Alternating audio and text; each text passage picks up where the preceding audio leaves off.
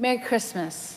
May the words of my mouth and the meditation of our hearts be always acceptable in your sight, O God, our strength and our Redeemer.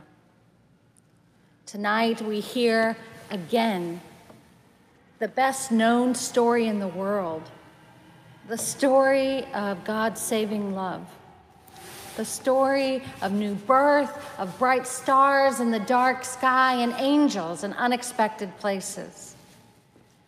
We hear the story of a love of God that is eternal and humble, that is everlasting and unbreakable, a love that is so resilient that God is with us in our fragility, in our humanity, in all of its glory, and all of its cruelty, even hardship, even.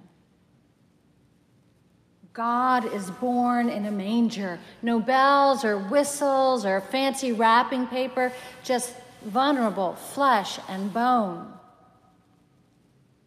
Just love, pure love. God in the flesh, God incarnate, God with us. God with us.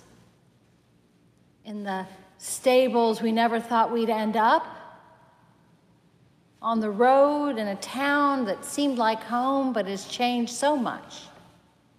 Wherever we are, wherever we journey, God is with us. And this one family tonight shows us that a faithful trust and courageousness, even in the strangest and hardest of times and in the most difficult of circumstances, can bring hope and light and healing to this world. We need to hear the story of resilient love today, and most especially this Christmas this 2020 Christmas, a year that has been so harsh, I do not need to recount all of its injustices, but whether dwell on its meaning and message for us, even in these times. That Christ is born for us, even and most especially in 2020. I wrote in the Christmas letter that some of you might have already received that the first verse of the sacred hymn says it so well, so beautifully for this pared down pandemic Christmas. Blessed be the King whose coming is in the name of God. For, he, for him, for Christ, let doors be opened, no hearts against him barred. Not robed in royal splendor or and power and pomp comes he, but clad as are the poorest, such as Christ's humility. Not humiliation, but humility, an ability to sense in the most ordinary the essential, foundational, extraordinary, extraordinary character of humanity. That God called us into being not for pomp and circumstance, but for relationship. Relationship with God and with each other. So that we may walk this road of life, helping to hold each other up. During this Advent season, I've been praying at the end of the services the blessing that's a special blessing for Advent. It's a fourfold blessing, and part of it is the, a prayer that we remain steadfast in faith, joyful in hope, and constant in love. And sometimes during this pandemic, we've succeeded in that. Sometimes we've succeeded. And sometimes we've not been able to. Because those things are difficult to do in good times, in any time, really, and seemingly impossible in such a time as ours. Yet Jesus' mother, Mary, the woman who knew how to say yes to God, and through that courage, brought God into the world. Mary taught us that with God all things are possible. She became God bearer, Theotokos. She invites us to become God bearers for one another again now when we most need each other and Christ. She invites us once again to hear the message that the birth of Jesus has to proclaim to us this year and this night. So, what message does the infant Jesus have for us tonight? Well, I would say that the infant Christ reminds us that God is with us. That is literally his name. God is with us. Not just in good times have we curried God favor, but in hard times, somehow we know God's presence is even near, and it certainly is dearer. When there seems to be no farther down to go, when there seems to be no room and we've lost our purpose, where there is no reason for forgiveness or hope, God is with us, making room, reminding us of our purpose, of our mission to reconcile with each other and reconcile the world to God. That is our mission and purpose. And making a way out of no way of way, a path to forgiveness. That is God with us and the message of the infant Christ. The infant Christ also reminds us that humanity is not just good, but we are very good. Yes, even when we've made such a mess of so many things. We are very good, so good that God allowed Christ to be born as a human baby.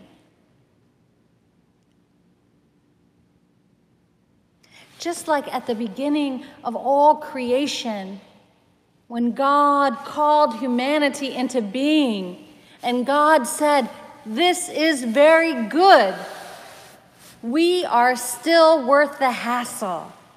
Christ reminds us that we are still worth the struggle and the strife. We are still worth the hassle. God becomes flesh and reminds us that we are very good, not just a little bit good or all mostly bad. We are very good. And our invitation is to live into that goodness. The infant Christ reminds us also that God trusts us with God's very self. Jesus was born to human parents, announced to people who are extraordinary, extraordinary primarily because they do things that are within all of our reach. They are extraordinary in the ordinary way that they are able to show us how to show up for God and for each other. Their ability to listen for the work and word of the angels, their willingness to believe that this is not all and that we can do better and their courage to act as caretakers of God's good news. Mary, Joseph, the shepherds, the wise men are all caretakers of God's good news. And we are reminded that we have been entrusted with that task. The infant Christ reminds us also that God has more than hardship in mind for us. Somehow, Christ makes a home even in the hardship he and his mother and father were facing. But we're also reminded that God has more than big houses and stuff in mind for us, which is how we get distracted in our world that values belongings. God has more in store for us. God's vision is of dignity, of justice, of grace, loving, and mercy for everyone. This world is God's home where we are all valued, no matter how humble or grand, how sinful or self centered.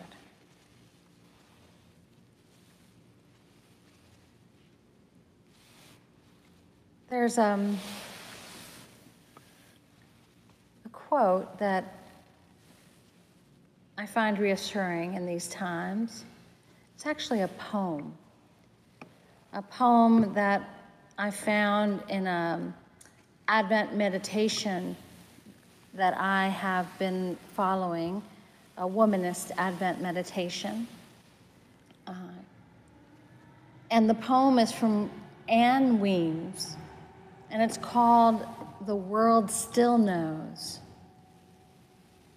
And it's from her poem, from her book, Kneeling in Bethlehem. She says, The night is still dark. The world still knows its Herods. But it also will know men and women who pack their dreams safely in their hearts and set off toward Bethlehem, faithful against all odds, undeterred by fatigue or rejection. And here I would interject maybe a little deterred, maybe a little worn down, but they keep going uh, anyway undeterred by fatigue or rejection, to kneel to a child. And the world still knows these persons who wise enough to follow a star, those who do not consider themselves too intelligent, too powerful, too wealthy to kneel to a child. And the world still knows those hearts so humble that they're ready to hear the word of a song and to leave what they have to go to kneel to a child. The night is still dark, but by the light of the star, even today, even in 2020, we can still see just enough this night to kneel to a child. Bishop Steven Charleston wrote a meditation on darkness in which he questions the idea that darkness is all bad. He says, I've heard that the afterlife is a place of perpetual light. I think that's a problem, he says, because heaven needs night.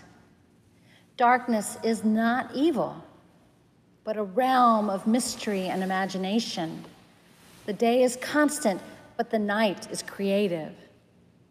The stars dance, the moon dreams, the comets write poetry of fire. Without the night, there is no dawn or twilight, no moments of sacred ambiguity, no subtle changes of perception, no promises kept or just made, a holy pledge of healing or of hope.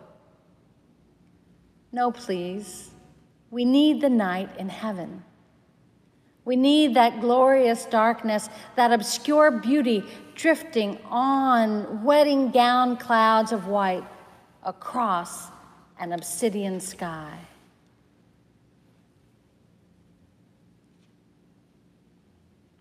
In this night, which is still dark, but a creative darkness, in this night in which we come to kneel to a child and hear again the message is so important.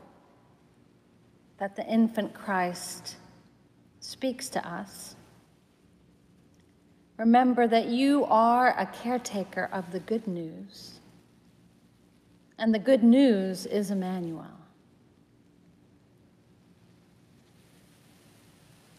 And that even if we cannot gather in person, Emmanuel, God is with us. Even if some Christmas traditions have had to go, Emmanuel, God is with us. My friends continue writing. Even if we might not get to hug family and friends, Emmanuel, God with us. Even if we cannot sing carols beside each other, Emmanuel, God is with us. And even if Christmas cheer is harder this year, Emmanuel, God is with us. And so, as we receive this gift, as we are reminded of the glory of both night and light, as we come to celebrate the birth of our Savior, let us remember that no matter where we are, God is with us. Amen.